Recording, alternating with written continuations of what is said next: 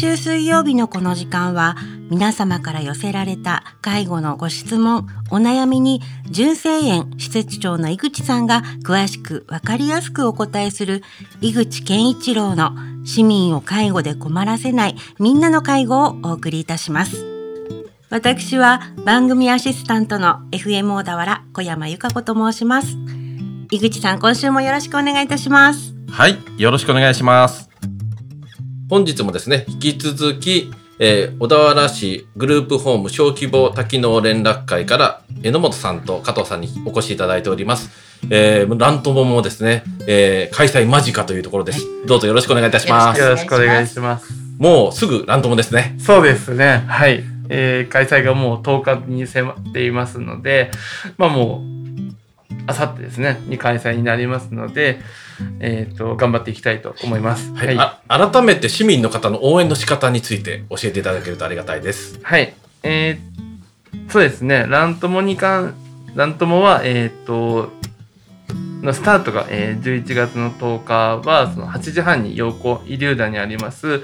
陽光の園さんをスタートし、えっ、ー、と1号線の国道1号線を、えー、走るルートと小田原駅の方に向かう市街地ルートを設定してます。初日のゴール地点は、えー、小田の前川にあります小田グループホーム三前川さんがゴール地点となってますのでそこまでの区間を走っていくようにはなるんですけども各連絡会に加盟していただいている事業所を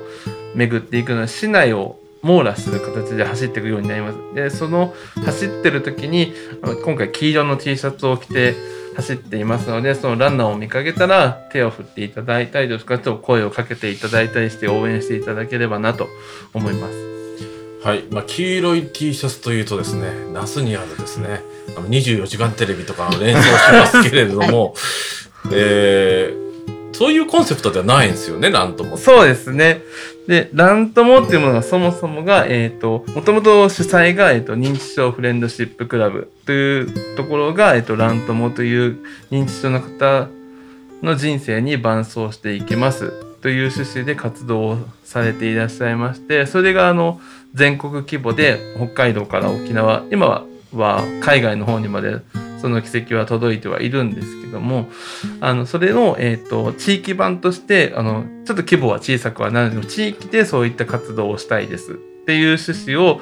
会の代表である河合の方から、あの、提案がありまして、で、2014年からスタートで、今年で10周年を迎える形には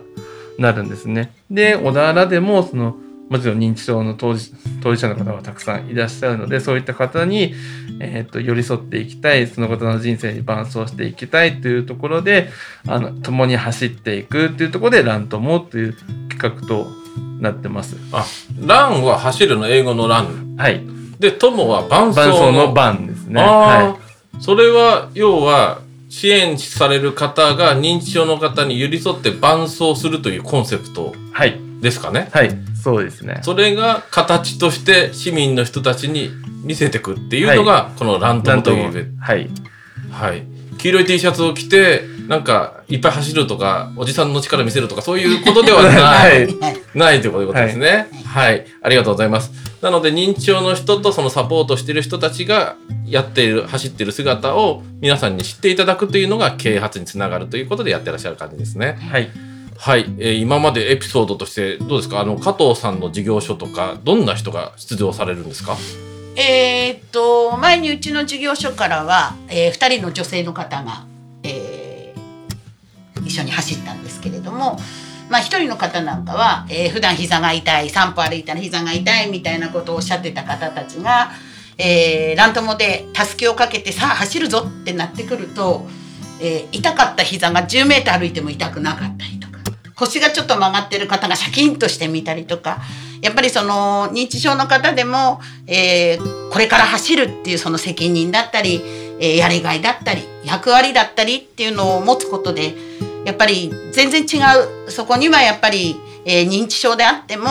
えー、まだまだそういう役割を持つことだったりやりがいを持つことでまだまだ長い人生が頑張って生きていかれるっていうそういうところがやっぱりラントモノをイベントの中でね、えー、ただ見られるところが、はい、あります。じゃあ自分でエントリーして入るってことですねご利用者は。そうですね、そうですねまあもちろん、えっ、と、スタッフの方で、えー出ないっていう声かけはしていきますけれども、えーまあ最初の時はなんだかよくわからず、あ出ますみたいな形ですけど、やっぱりさあスタートです、助けかけますってなってくると、やっぱりその責任みたいなものが湧くんだろうなっていうところが、えー何回もそういうのを目にする機会があったので、はい。このラントモ、まあ今回はね、ラントモで走るっていうことですけど、こういうイベントがね、続けていけたらいいなと、はい、強く思ってます。日本人は駅伝好きですからね。小田原は特に箱根駅伝があるので、はい。そうですね。はい。ある意味お家芸お家芸的なはい、はい。ところで。そうですね。そうするとやっぱり自分が選手だっていう誇りうんは認知症だっても壊れないものですよね。あると思いますね、やっぱりそこは。はい。でそれでシャキッとして走れるようになる。はい。いいですね機会としてはね。そうですね。ははいい。あの榎本さんのところはどうですか？はい。僕のところからも、あの、女性ランナー、男性ランナー、歴代たくさんの方が参加してますし、今年も女性ランナーと、今もう一人、僕の方も走るか走らないか今悩んでるとこではあるんですけども、あの、参加して、で、やっぱ先ほど加藤さんがおっしゃったように、やっぱそういった機会に外に出ていく、あの、自分のいる場所以外の方と接するっていう機会があるとやっぱり利用者さんの表情ですとかあの言葉ですとかいろんなところにこう変化がありましてやっぱ表情が明るくなったりとか言葉もこうあの前向きな言葉がすごいたくさん聞けるようになるのでこういった活動がすごい刺激になってるんだなっていうのは都度感じてます。これ総勢何人ぐらい関わってるんですか？総勢ですとまあそうですね、えー全部で運営だけでも、まあ、企業さんとかもいろんなこう協賛いただいているところもたくさんありますので全部多分やると100名以上の方が、えっと、賛同いただいてる形になりますね。で歴代で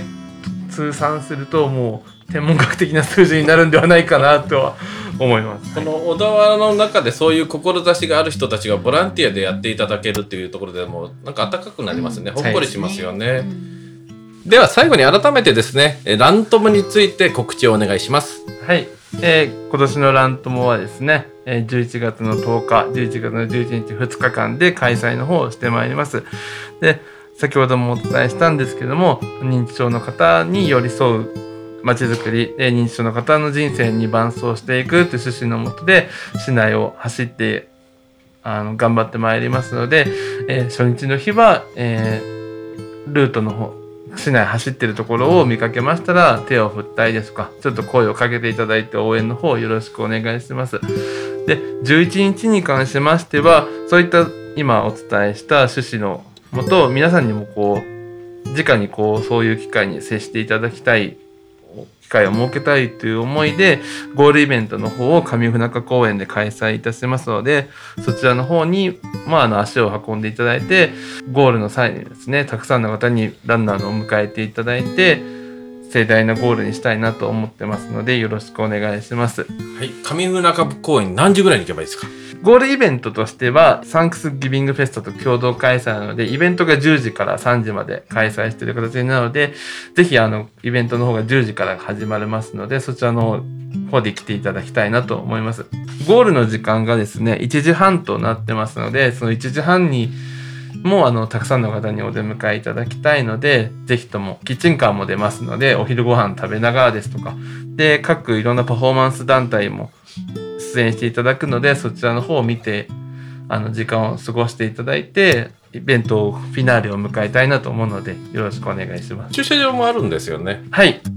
じゃあ、あの、駐車場もあるということなので、みんなで感動の瞬間をですね、共に味わっていきたいというふうにも思います。僕も都合が合えばですね、行きたいと思いますので、はい、よろしぜくお願いします。はい。えー本日は、えー、野本さん、加藤さん、ありがとうございました。はい、ありがとうございました。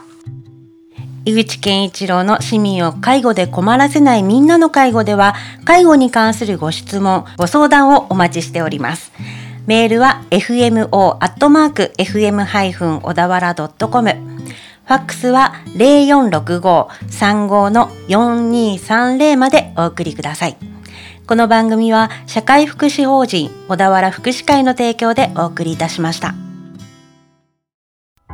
特別養護老人ホーム純正園からのお知らせです。日本の65歳以上の高齢者は3600万人。そして家族の介護を隠している人はおよそ1300万人いると言われています。特別養護老人ホーム純正園では個別に介護の無料相談会を行っています。特別養護老人ホームへのご入居を考えている方、在宅介護で仕事とプライベートの両立に悩んでいる方、純正園では介護の専門家があなたの気持ちに寄り添いながら介護が必要なご家族と暮らす生活設計を一緒に考えます。もちろんプライバシー対策は万全です。純正園相談室までお気軽にご連絡ください。電話は0465-35-4137メールは info 純正円 .jp です。